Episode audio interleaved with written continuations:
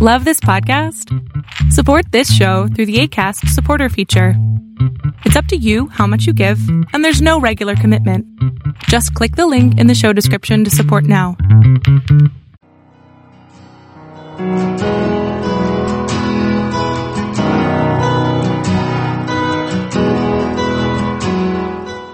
Welcome to Fresh Encounter, the radio ministry of Lifelong Anointing Church. Our mission as a church is to equip the body of Christ to increase in wisdom and in stature, and in favor with God and with men.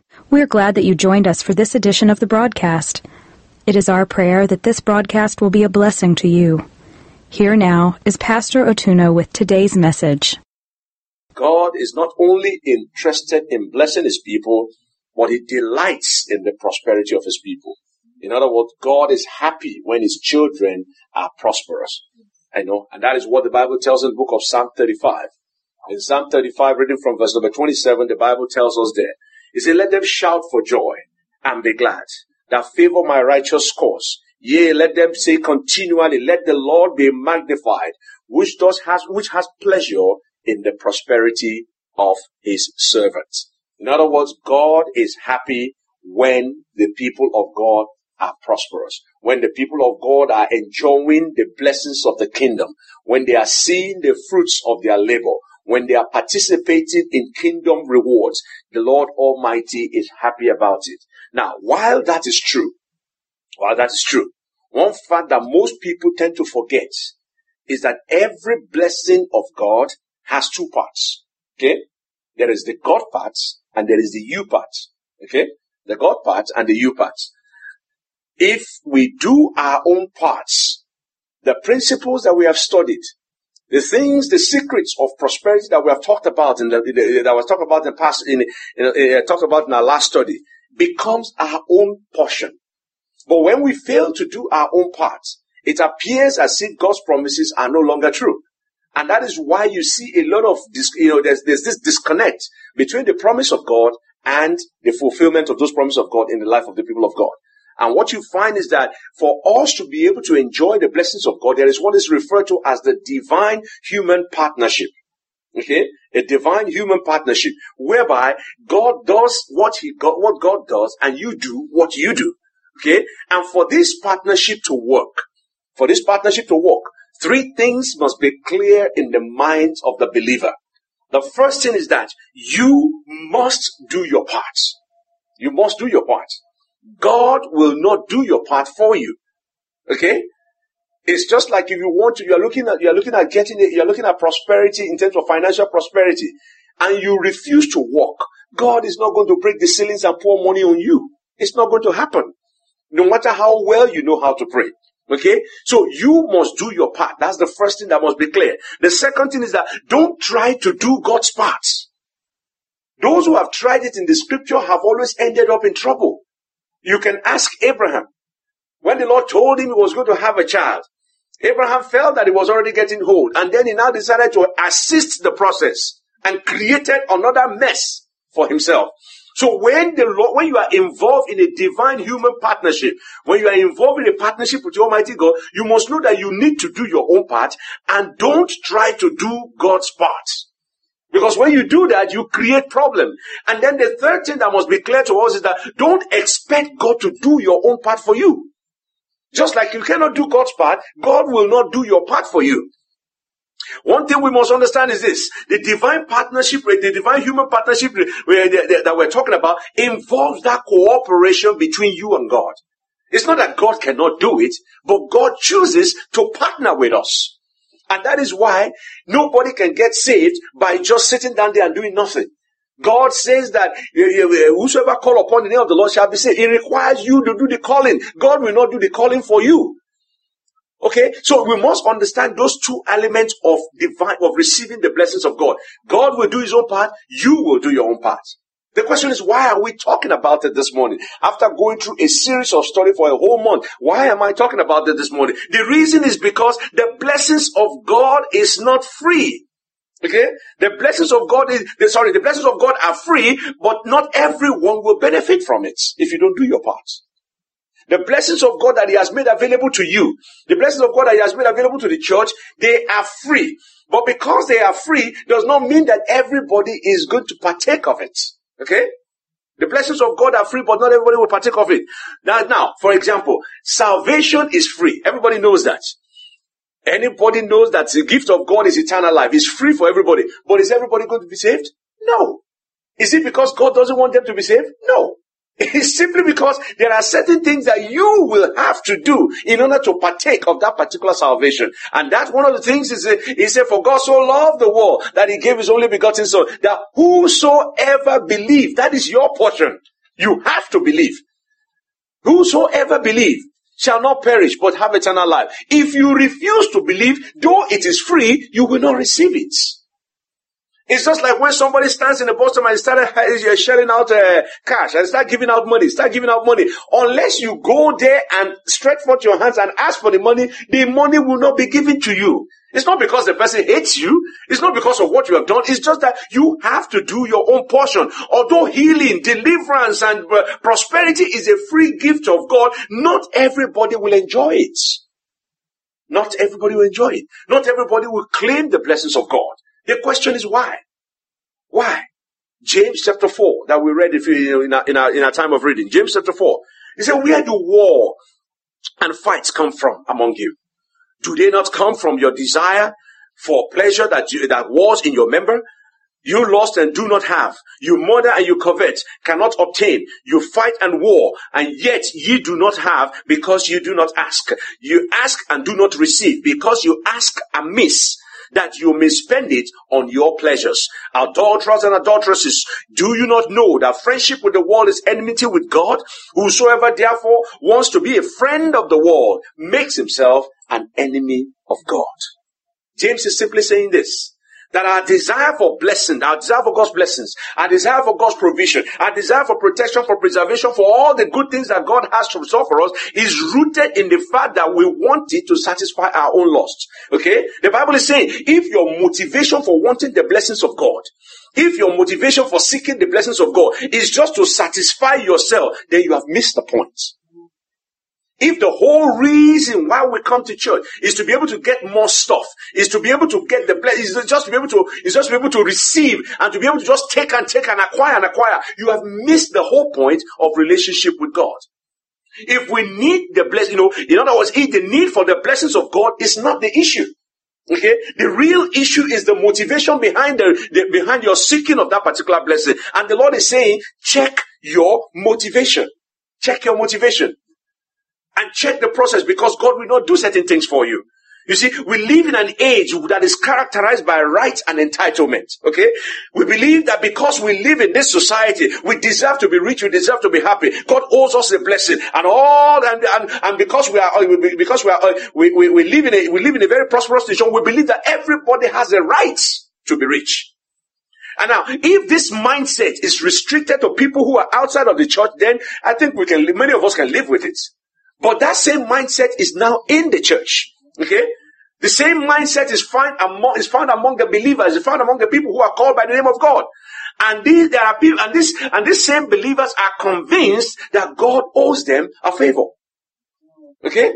Christians believe now that just because they come to church, just because they pray certain prayer, just because they attend a, spe- a, special program, just because they have a connection with a particular pastor, they believe that God must do, they are doing God a favor by showing up in church. As such, God is obligated to bless them. God must bless them in return for helping them, for helping God become God.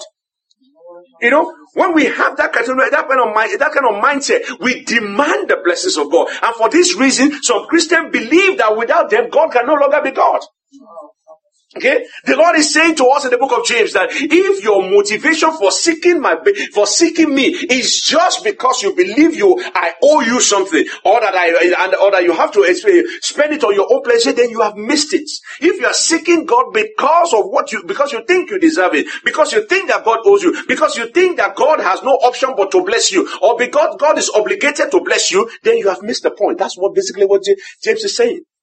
The question is, how did we get to this entitlement mentality within the church? How did we get there? How did the church be, how did the church come to believe that God owes them a favor? How did we get to the point that we deserve the blessings of God? How did we get to the point that we believe that God is obligated to us? How did we get this entitlement mentality? I'll give you a little bit of short, you know, very short air history about the, uh, the, there's this thing that is called the, the President's Economic Advisor, Economic Council. And in the days uh, right after the war, the president at that time was President Eisenhower, and he had this council, he had this economic advisory council. And the chairman of that council at that time was one Mr. Edwin, uh, Edwin Nourse. And Edwin Nourse made a particular comment. This guy here, he made a comment here.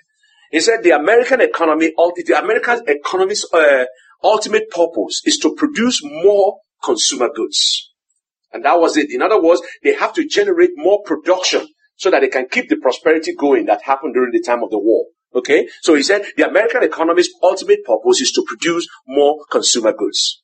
Now, somebody else heard what Mr. Nourse said and now took it to a next level. And the name of this guy was what's called is, is, a, is a guy called Paul uh, Mozor, Mazo, a partner with Lehman Brothers. If you know who, if, if you're, if you're involved in the economic, uh, uh, if you if you understand the economic uh, landscape of the U.S., you know the company called Lehman Brothers. Now, this guy was a partner with Lehman Brothers, I think, for a very, very long time. And the man said something very interesting. He said, we must shift America from a need to a desire culture. People must be trained to desire, to want new things even before the old has become entirely consumed. We must shape a new mentality in America. Man, man's desire must overshadow his needs. In other words, you want to create an atmosphere, a, an atmosphere where people don't really do things because they need it. They do it because they desire it. In other words, I look at something, even if I cannot afford it, even if I know it's not going to be entirely beneficial for me, but because I desire it, or because the Kardashians are wearing it, or because one movie star is wearing it, then I want to be like that. That is what the society want to create. And that is how all these things started right after the Second World War. And as a result of this particular idea that was out there, that has been pushed into our economy, you now find out we now, our society has now become a consumer culture. We now live in what I refer to as a throwaway society, where you don't use anything, you don't even repair things anymore. You just throw them away because the cost of repair is more expensive than the cost of a new thing. Why do we spend money repairing it? Just throw it away. We live in a throwaway society right now. A consumer-driven society, the consumer-driven mentality has not only infested our culture, it has infiltrated the church. It has entered the church. So Christians today are what I refer to as shoppers examining the church to find out the best products that are out there. Church services and programs are now judged as a product to be consumed. How beautiful is it? How engaging is it? How entertaining is it? The church must appeal to the, to the consumer to buy into the products. And the ultimate product that the church is selling right now is the self-help message of Jesus Christ.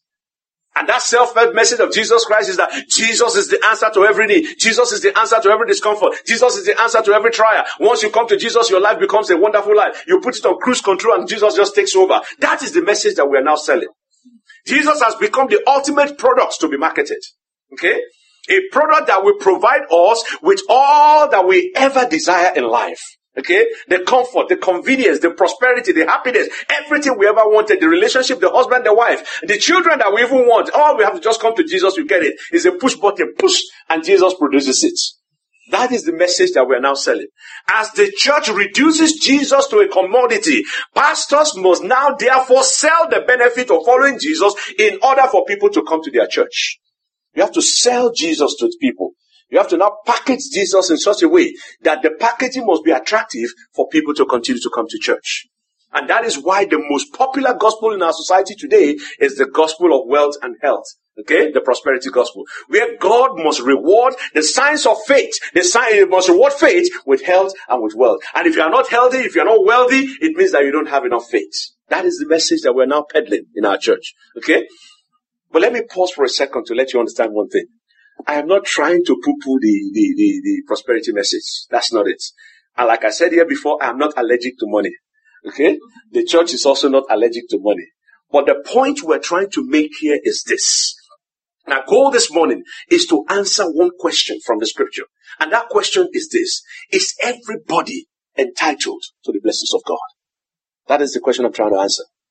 Who is it that comes to church that can claim the blessings of God? In a society that advances, that advances the idea that everybody has a right to life, everybody has a right to happiness, everybody has a right to war, to, has a right to be prosperous, even if that person doesn't want to war, can people claim the blessings of God? Who has the right to claim the blessings of God? Where our pastor in a society where our prosperity preachers tells us that all you need is to believe and claim it that God is obligated to bless you. Who is it that is, who is it that can claim the blessings of God in that kind of a society? Who is that man? Who is that woman that can truly claim the blessings of God? Let's look at Jeremiah 32. Jeremiah 32 reading from verse 27, the Bible tells us, Behold, I am the Lord, the God of all flesh. Is there anything too hard for me. Now, there's nobody here who would disagree with that particular statement. There's nothing too hard for the Almighty God. The question this morning is not whether God will bless His people. It's not whether God will heal His people. The issue here is not whether God will deliver them. The question this morning is that will God bless everyone that walks through these doors in this month of August? Will God bless everyone that walks through this door? That's the question. Will God, will everyone who, who will, will everyone have their desires met this month of August? Will everyone, will everyone unlock the secret of wealth and prosperity just because they show up in church? Will they? Like I said to you, I, I, would like to tell you that yes is the answer, you know, and I'm sure many of us sitting down here, we want to hear a resounding yes, okay? And God absolutely has the power to bless his people. In fact, God, God has no problem blessing his people. But the sad reality is that not everyone that walks through this door will get the blessings of God. Not everybody. Okay? Not everybody who walks through that, who walks through this particular door will have all their desires met. Not everybody who walks through this, who comes into this place and pray the prayer that we pray or do whatever that we do is going to enjoy or unlock the secret of wealth and prosperity. Not everybody. The question is why? Why won't people get the blessings of God? Why can't everybody claim the blessings of God? Why can't we have our desires met? Why can't we, you know, why, why, why, why, why is it that God, you know, why is it that some people will see the result of answered prayer and some people will not see it? Is it because God is a partial God? Is it because God loves some people more than other people? Is it because He loves tall people than wear glasses with a bald head? You know, is it why? Why? Why? Why? Why won't everybody enjoy the blessings of God? Why can't everybody claim the blessings of God? Now, from the scripture, I found some answers. Or I found some reasons why not everybody will get the blessings of God. The number one reason is that God, the blessings of God are conditional. That's why everybody won't get it. The blessings of God are number one, conditional. If you look at the book of Joshua chapter 1, a reading from verse number 8, the Bible says, This book of the law shall not depart out of thy mouth, but thou shalt meditate therein day and night, but that thou mayest observe to do according to all that is written therein. For then, for then, thou shalt make thy way prosperous and thou shalt have good success. In other words, you will see that principle of divine human relationship, that human, divine human partnership that we talked about a few minutes ago. The Lord is saying that the book of the law, Joshua, this book of the law must not depart from your hands. If you must be will, you must be ready and willing to do everything that is written inside of this book. He said, when you have done that, look at that word that I underlined for you. He said, then shall thou make your way prosperous. In other words, if you don't do what's in the book, you will never be prosperous. If you don't do what, what is in the book, you, you will not have good success. So number one, the reason, the number one reason why people do, why everybody cannot claim the blessings of God is because the blessings of God are conditional. Number two, the reason why everybody cannot claim the blessings of God is because the blessings of God requires your decision. The blessings of God requires your decision. Look at Deuteronomy chapter 30, reading from verse number 19. The Bible says, I call heaven and earth to record this day against you that I've set before you life and death, blessings and cursing. Therefore choose life that both you and your seed may live. In other words, the Lord places options in front of you. In other words, God is not, God is a perfect gentleman. He tells you this and these are the option. You make up your mind which one you want. Life and death are in your hand. I place them before you. Blessings of blessings and cursing. I place them before you. Now you make up your mind which one you want. Make up your mind which one you want. So the blessings of God are number one. This, uh, they are the, the, blessings of the, the blessings of God. They number one. They are conditional. Number two. They require your decision. God will not make the decision for you. God will not choose for you.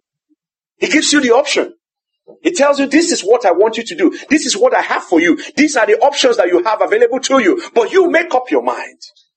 And that is where he says that, you know, he has, he sent his Lord, son Jesus Christ, say that whosoever receiving shall not perish. In other words, the decision is in your hand. To enjoy the blessings of God, number one, you must realize that the blessings of God are conditional. Number two, the blessings of God require your decision. Number three, the blessings of God requires your participation. The blessings of God requires your participation. Look at Luke chapter 6, reading from verse number 38. Luke 6, 38. The Bible says, give and it shall be given unto you. Good measures pressed down, shaken together, running over, shall make give unto your bosom. For with the same measure that you made without, it shall be measured to you again. In other words, if you read this verse in the negative language, it says, do not give and it shall not be given to you. That's basically what it means. So the blessings of God, apart from the fact that they are conditional, apart from the fact that it requires your decision, it also requires your participation. It requires your participation. You cannot sit idly and expect that God will do the work for you. It does not work like that. The kingdom of God is not a kingdom of God where you sit and you put your life and you put yourself in cruise control and just throw your head back and the driver does the driving. It doesn't work like that. You have to participate in it. That is why not everybody that comes to church will get the blessings of God. Not everybody that reads the scripture will get the blessings of God. The Bible says that you cannot just be hearers of the word. It said the hearers of the word are not the ones that are blessed. The doers of the word. Those are the people who are blessed. Those are the people who are blessed. So the blessings of God, they are conditional. They require your participation. Number four, the blessings of God requires your consecration. The blessings of God requires your consecration. Exodus chapter 32. Reading from verse number 29, the Bible tells us, Moses has said, consecrate yourself this day to the Lord, even every man upon, upon his son and upon his brother, that he may bestow upon you, may bestow upon you a blessing this day.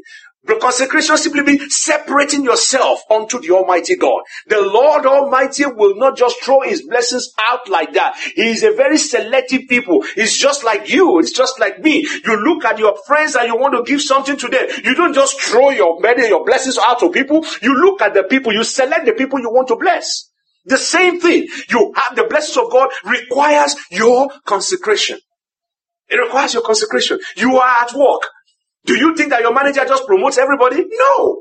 It doesn't work like that. Only in the public school do you have everybody promoted to the next class. You don't even need to take a test. You just go to the next class. And then they come out, they don't even know how to write their name. But that's the story for another day. The point is that the blessings of God requires a consecration. You have to set yourself apart. The same thing, even when you're at work.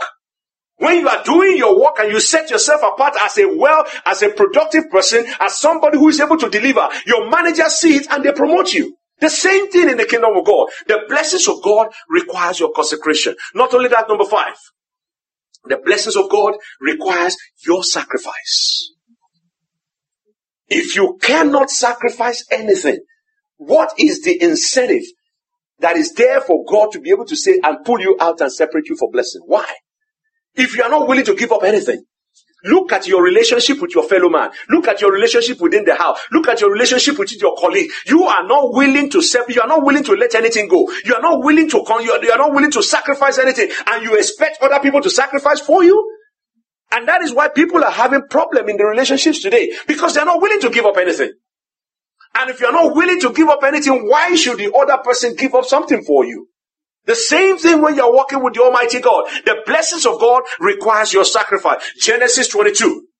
Reading from verse number two, the Bible tells us, and he, and he said, Take now thy son, thy only son Isaac, whom thou lovest, and get thee into the land of Moriah, and offer him therefore a burnt offering upon one of the mountains which I will tell thee of. Verse number 15. And the angel of the Lord called out, called out unto Abraham out of heaven the second time and said, By, by myself have I sworn said the Lord, for because thou hast done this, that and hast not withheld thy son, thine only son, that that uh, that in blessing I will bless thee, in multiplying I will multiply thy seed as the stars of the heaven, and as the sand of, uh, which is upon the seashore, and thy seed shall possess the gates of his enemies. Why did that blessing come? The blessing came Because Abraham was not willing to hold back what God has given to him. Abraham was willing to sacrifice that thing and say, Lord, here it is. This is what you have given to me. I'm releasing it back unto you. If you read the book of uh, Romans, I think in Romans chapter 4, the Bible tells us the reason why Abraham did that. Abraham believed that he that is able to, you know, he that gave him that child is able to raise him up from the dead. So that's why he released it. He trusted the Almighty God. You cannot get the blessings of God if you are not willing to sacrifice anything. A child who wants to become a who wants to become a physician or who wants to become an accountant or become a professional or whatever, and that child is not willing to sacrifice the time to study. You are not willing to sacrifice the time to go to the library, and you want to get A in class. There are two options for you. You either go and buy the question, or you just keep dreaming about it in your dreams because it's never going to happen. The point we are making is that the blessings of God requires what? Requires sacrifice. And that is why not everybody that comes to church will get the blessings of God. It's not because God doesn't like them. It's not because of any other thing. It's just because the blessings of God requires sacrifice. Number six, the blessings of God are for the glory of God. Yes, you will benefit from it. Yes, you will use it, you know, you will use it to, to, to, to, to better, to better your life, but the blessings of God are for the glory of the Almighty God. Look at Psalm 148 verse 13. He said, let them praise the name of the Lord, for his name alone is excellent. His glory is above the earth and the heavens. If you read the book of Revelation, I think Revelation chapter 12, he said, Thou art worthy to receive all glory, all honor, for you have created all things for your own pleasure.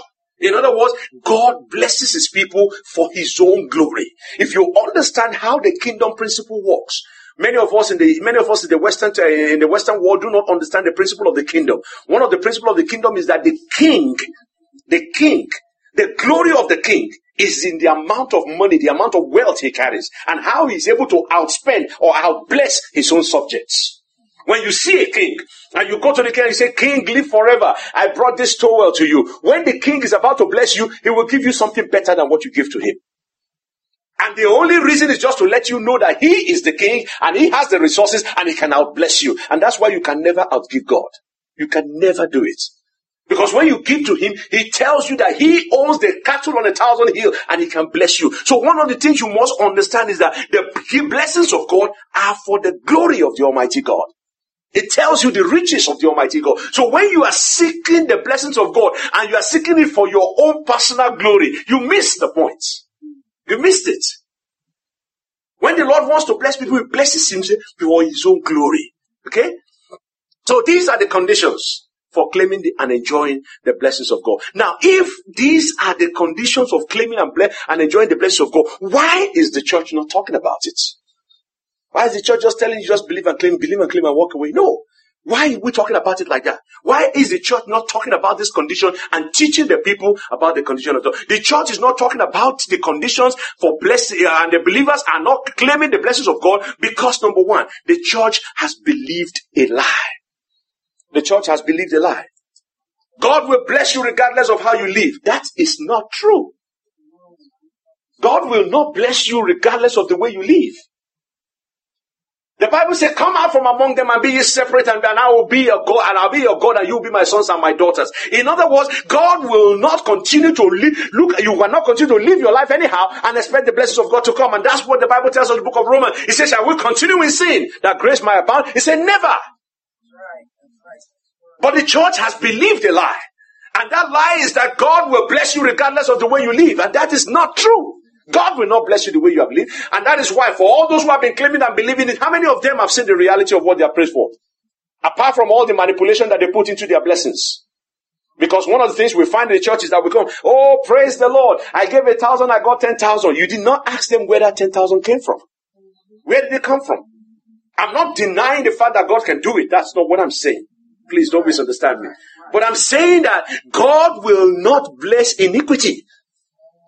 You cannot live anyhow and expect the blessings of God to multiply. It doesn't work that way. Thank you very much for listening to our program today. We invite you to join us every Sunday at 10 a.m. for our Sunday worship service at 2711 Murfreesboro Road in Antioch, Tennessee. We also host Bible study and prayer meetings every Friday at 7 p.m. Visit us online at www.lifelonganointing.com and on Facebook, Twitter, and YouTube. Join us next time for another edition of Fresh Encounter. On behalf of Lifelong Anointing Church, we thank you for listening.